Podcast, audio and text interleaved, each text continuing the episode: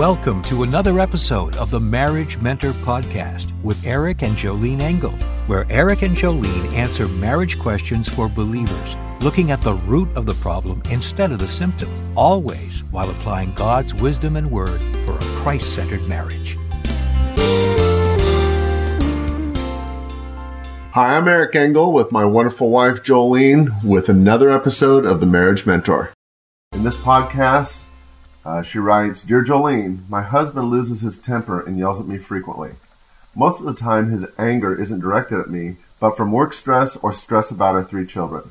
But it hurts to bear the brunt of his anger. I don't want my children growing up in a house where they are constantly in trouble and are constantly seeing me being yelled at by him. He usually apologizes afterwards, but it's starting to feel like if he were really sorry, he'd change. Any advice would be helpful.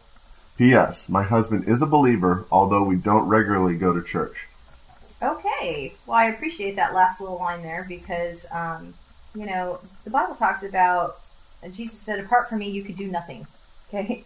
So you got to remain in the vine. You got to abide in Him. You got to continually um, be in the Word of God, be in fellowship. The the disciples, when Jesus had ascended into heaven at at Pentecost, um, they did four things. They continued in doctrine, they continued in fellowship, in the breaking of the bread, and in prayer. when a believer doesn't do those things, we're going to act in the flesh 24 7. Hence, a lot of what is taking place with this husband. Um, they don't regularly go to church. They're not feeding um, their spirit. They're acting in the flesh. Um, the Bible also talks about walk in the spirit, and you shall not fulfill the flesh. You will not satisfy the flesh. And so when a wife gets so discouraged when the husband says, Who is a believer? Oh, I'm sorry, will you forgive me? And they repeat it over and over again, the wife's just kind of like, Well, if he was really sorry, he'd change. Well, the only way a person can change is by the power of the Lord. Right. Okay, that's it. That that is it. I mean, I might be able to create a few habits here and there um, that might help me have a better eating style or healthy living and exercise and stuff. But the true change of the heart of a person is through the Lord. And what's taking place is this man isn't doing those things. And but the wife, would I put up with that? No, absolutely not. Would it be gracious one two times? Yeah, I mean you've you've come home and and I even wrote I- something once. I, I've never yelled. oh yeah, never. Yeah, yeah. So well, okay, so and, and to go along with what you're talking about and the power of Jesus and such, absolutely. Let's look at your physical life. Uh, if you go a day or two or three without eating, what kind of mood are you in? got crabby pants. Okay, so you haven't eaten, Right. but you go several days without the Word of God. Okay, your spirit is crabby pants as well. Right. Right. Right. And so it's not just, I mean, going to church or not going to church is a telltale sign. You know, the Bible says not to forsake the assembling of the saints. Right. But that's only part of it. Right. Okay. Right. And so my husband is a believer. Uh, that means that she can, she can influence him to get more in the word, or maybe they do it together. Right. Or maybe she just says, Hey, can we do this five minutes a day? Or can I sit down with you before, before anything else happens? I want to sit down with you when you come home and I want to find out about your life, your day. Right. And she can pour into him. That might go a long way towards that anger and such. Oh, absolutely. I mean, and and obviously the man is regretting, you know, some of the his actions, but regret is not repentance. True true repentance changes the heart. And again, you got to go back to what is it that changes the heart? You know, and and it's the spiritual things. It's um, the Holy Spirit piercing the heart of a person. And can she set up a certain mood in the home for when he comes home? Yeah, absolutely. I mean, I know when I'm out and I'm busy and I got a whole bunch of stuff going on and I come home and you know my teenagers have eaten everything in the house and there's dishes all over the place. I, I'm not in a good mood. I'm just not, you know. But it's just like I've got to exercise enough self control because I don't always want to be lashing out at them. I don't want them. Oh, mommy loved Jesus and she went to church. She wrote Bible study. She you know spoke to all these women, but she was yelling and screaming at us twenty four seven.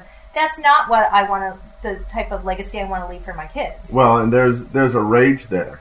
It you know it could be as simple as her going to him and saying, "Look, if you're upset, this is what we cannot have: is this increase in volume." Right. I mean, Right.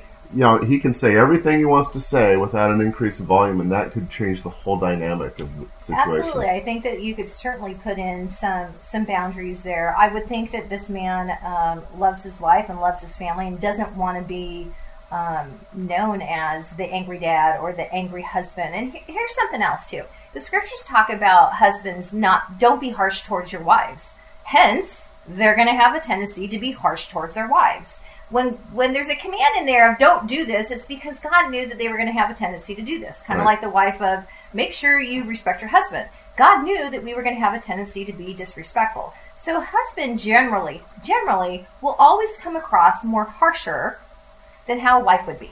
Okay, so you got to keep that in mind. And you could, and I look at Proverbs twenty-seven, seventeen of, you know, iron sharpening iron, and so a man sharpens the countenance of his friend. My husband is my friend. My husband wants to lead a godly lifestyle. My husband wants to be a godly husband. He wants to be a godly father. So I could, I should be able to go to him and say, hey, you know, you're you're having a hard time with this. What can I do to help you? You know, because I see you struggling. Okay, that's that is a gentle admonishment um, of me letting him know I'm on your side. Uh, but then the other thing is it's a pattern that I'm seeing, and if I have to, for me as a wife, if, if it's continually happening, I would I'd say I'd ask him questions. So is this how you saw us when you asked me to marry you? Is this how you saw us 10, 15 years from now? How our marriage would play out? That you would be yelling at me? Is this what you wanted? And how do you want me to respond when you do start yelling? Go back, ask him those questions, and put it put it back on him. I'm familiar with those questions. I know you are. Yeah, Okay. because that's what I do. I ask you questions. How do you want me to handle this? Right. So here's and here's another part that I don't know that we've really talked on in a long time, but the perspective of the marriage may not be correct. It should be this perspective of oneness. And so if she goes to him and says, "Look, we're one. You and I, we're one. We're not like you and me. We're one." So when you yell at me, it's like you coming home and yelling at the mirror Right. yelling at yourself okay and and it doesn't help because i'm on your side we're here together i'm i got your back sort of thing Right. and and that might be a totally different perspective from what he or she have even considered in their marriage Right. It goes back to Ephesians five thirty three. Nevertheless, let each one of you in particular so love his own wife as himself. Okay. Right. Is that taking place?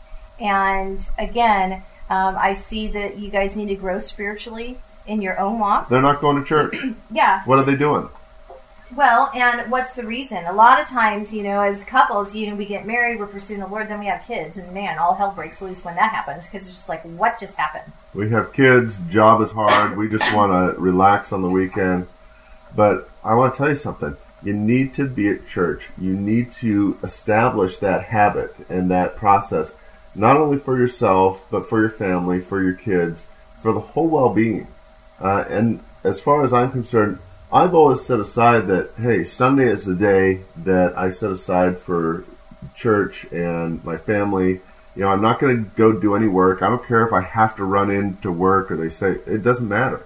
Sunday's off limits. Right. Okay, so I think they should reserve that and make that day special. Well, that. yeah, as a Christian family, you need to be doing Christian things, you know, because you can't you can't walk in in your flesh because your marriage is going to crumble. I mean, that is the number one powerful thing for a couple is to pursue the things of the Lord. And and, and maybe he doesn't want to go go to church on Sunday. Then you go. You get up and take the kids. You want to transform your marriage? You get in the Word and you start doing the spiritual things. So, Right. You know, those are my thoughts there. Other than just advice from a podcast. right. Absolutely. I'm Eric Engel. I'm Jolene Engel at joleneengel.com.